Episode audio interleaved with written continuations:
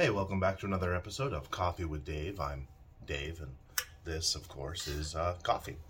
So, happy customer service week.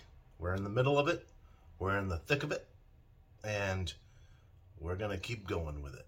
All right. So, we are going to be talking about a customer-centric culture, a culture of customer centricity. And what we're going to be talking about is the business advantage of customer centricity, where the customer is at the forefront of everything that we do.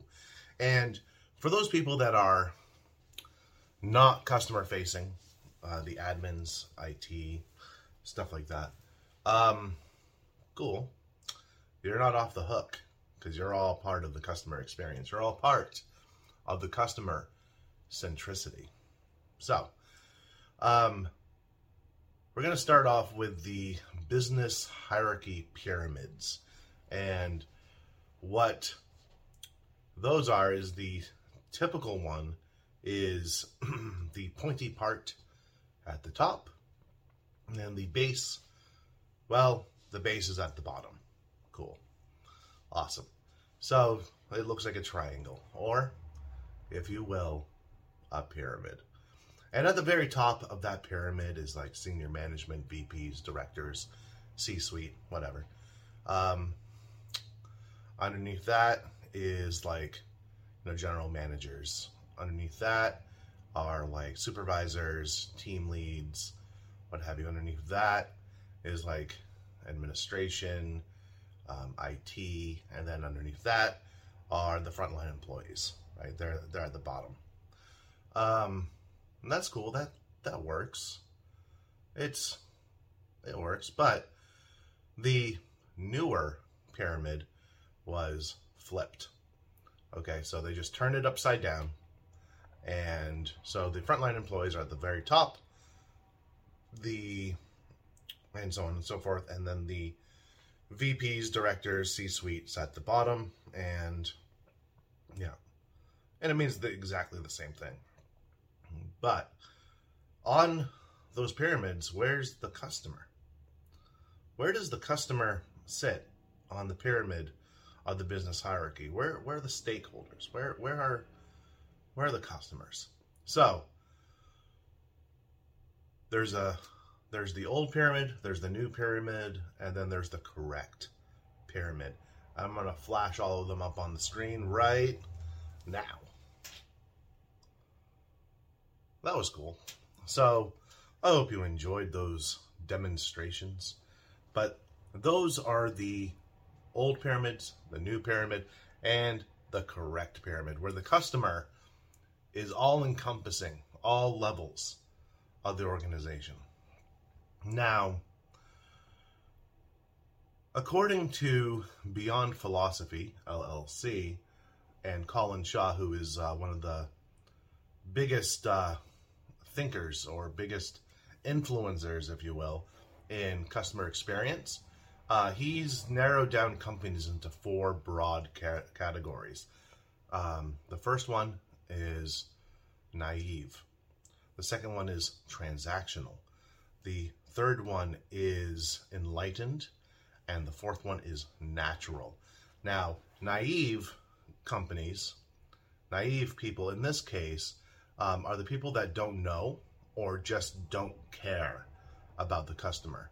They're only focused on themselves or their product or their service, right? Transactional means just that.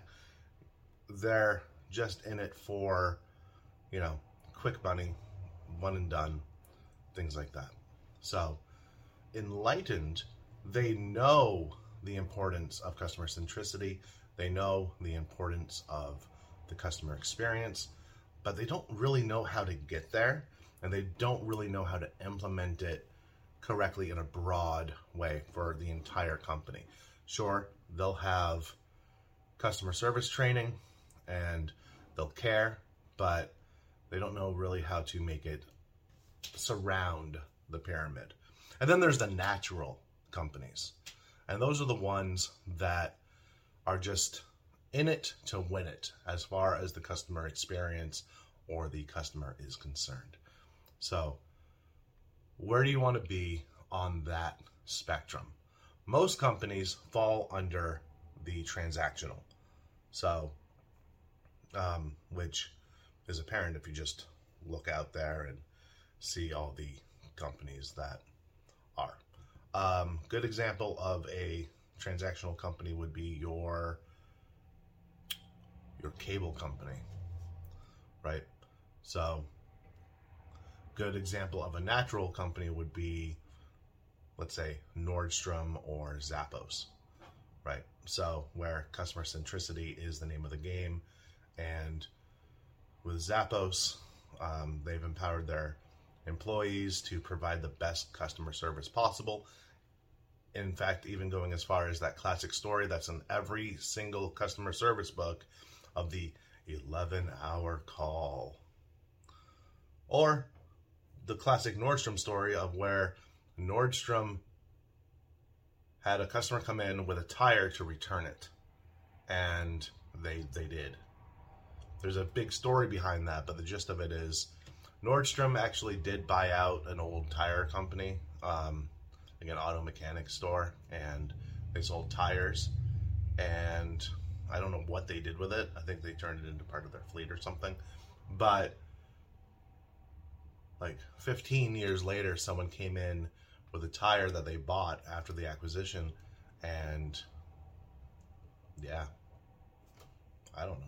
Kind of a cool story, I guess. But those are examples of natural. So how do you go from transactional to natural? It ain't easy because it requires a massive paradigm shift, a massive culture shift. And that starts at every single level of the organization, every single department of the organization.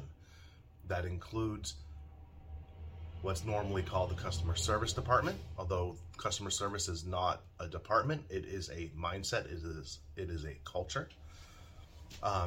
It has to permeate through administration, it has to permeate through accounting and financials, it has to permeate through the C-suite, through VPs, through directors, through IT, through sales, through legal, through everything.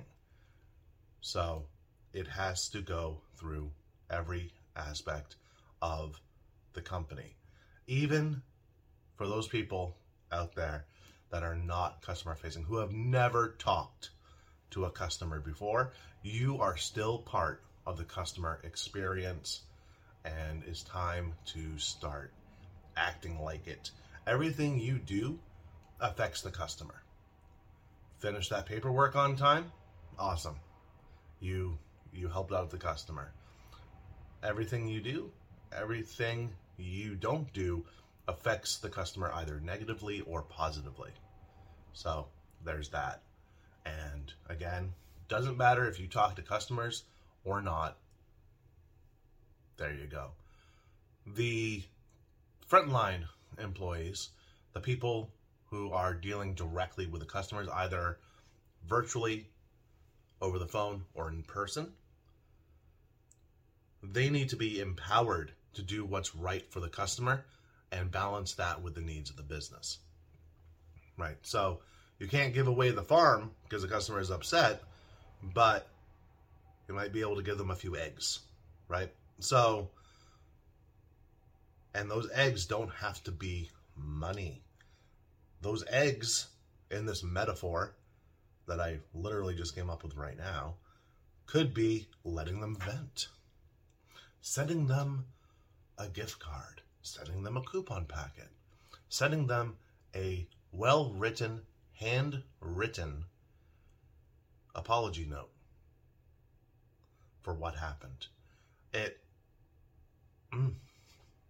could be anything. It does not have to be monetary to make the customer feel better, to change their perception of what happened. And if you're in an industry that's been raked through the coals you do have to go a bit over the top, because what one company in your industry does reflects on all the others, rightly or wrongly. Conversely, as customer experience and customer service increases in level at other companies that customers deal with, the higher your customer service needs to be to match that, because customers are going to expect that same level of service. So let's say a customer is used to dealing with, I don't know, Amazon or the aforementioned Nordstrom's, or for a fast food example, Chick-fil-A, and then they go to McDonald's. Are they going to get that same level of service? Unfortunately, the reality is probably not, but they should. The other fast food restaurants should see what Chick-fil-A is doing, and political issues aside, they have great customer service. So the other fast food companies should be emulating that just to keep their customers. I've seen Chick-fil-A lines, I've seen In-N-Out lines, and then I've seen McDonald's lines through the drive-thru. And there is a stark difference. McDonald's lines, they're not too long anymore, and they're slow, right? Contrast that with In-N-Out or Chick-fil-A. Those lines are massive, and they're fast. Might not seem that fast when you're parked a quarter of a mile away from the drive-thru window, but time it next time you're there. So, yeah. So, the more that your industry is raked through the coals, the better you have to be. And the better other companies and other industries are at their customer service, the better you have to be. So the key thing is to be better. And you're only as good as your last customer interaction. Period. So, as I've said before, you have about 7 seconds over the phone to build up a good rapport with your customer, to make that good first impression. Now you have 7 seconds to build that, but you have like 3 seconds to ruin it. So anywhere within that interaction. Or it could be ruined by the next person to pick up the ball and run with it. So that's why it needs to be consistent as well. While one department does, another person has to follow. And I'm not saying follow the bad. I'm saying follow the good. So if this department is doing really, really well with the customer experience, with the customer service, the next department that has to pick it up needs to be just as or better than that department. And so on and so forth until the end of the customer's journey. Because let's face it, the customer service, the customer experience never stops. It just doesn't. After they send in the bill, after they send in the check, doesn't stop there. Eventually they're going to get a thank you card, coupon. Hopefully we did such a great job, they leave a review, or they tell some friends about us and we get referrals that way, and then it keeps going on. The customer's journey doesn't stop. Period. It just doesn't. And that's a good thing. So, on that same note, there can't be any silos in the organization. There can't be any lone wolves or lone departments. So, a classic example of this is, imagine you're there, you're taking calls. Yep, using this example. And a customer calls in. There's a helicopter out there. Good old Mission Hills. A customer calls in and says, "Hey, we got this coupon in the mail. It says that this." And the customer service rep, the person on the phone, is like, "Interesting. I've never heard that. That's new to me. Where did you get that?" "Oh, I got it in the mail. It was part of this packet." "Oh, a packet from us. Cool. What does it say?" You get the idea.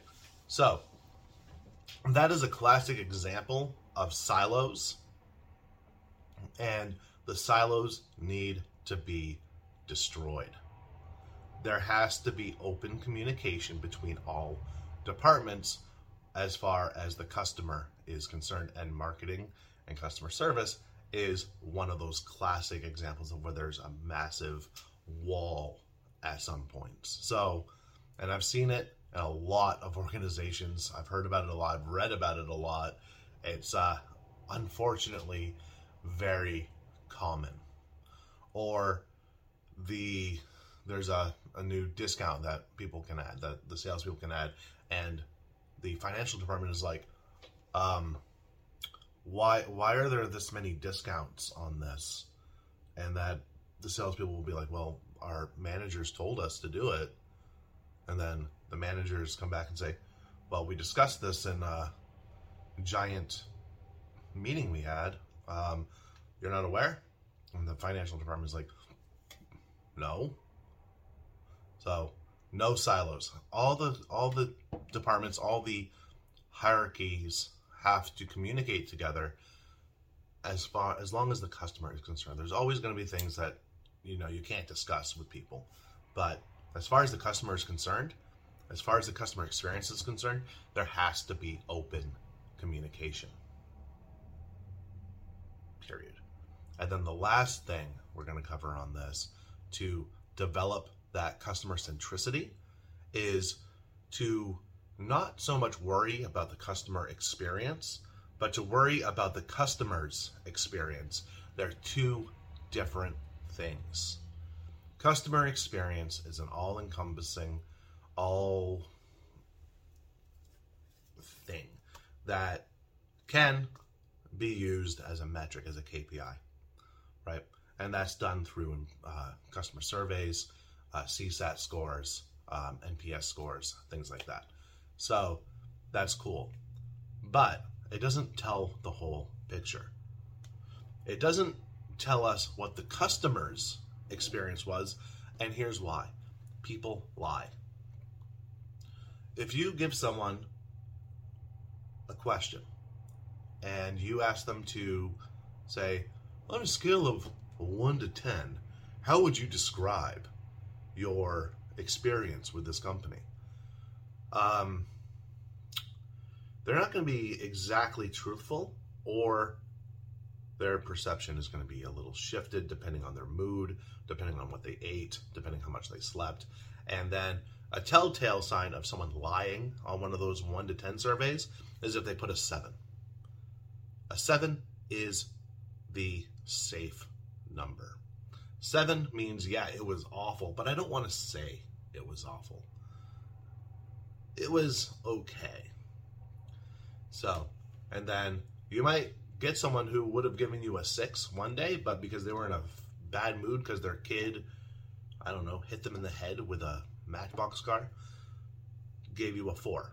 So it's all dependent on mood of the current time, not exactly of the service itself. And then there's other surveys where the person over the phone will be like, hey, I'm going to send you a survey. This is just about me, okay? This is how I handled you. If you could please finish it and send it back. Here's the thing. If the customer had a great experience with the phone person, but a piss poor experience with anybody else down the chain, the people down the chain are going to affect that score, even though the person on the phone said, this is just about me. It's never just about you. The entire company needs to be customer-centric, customer-focused, and we need to start putting that in to play. Because, one, it's the right thing to do. 2, it's the smart thing to do. And it's the only thing that makes business sense. So let's get up to natural on that spectrum I mentioned earlier. There ain't no reason not to. This has been Coffee with Dave. Finish your coffee. I know I will. And have yourself a great and wonderful, productive, fantastic day and the rest of customer service week.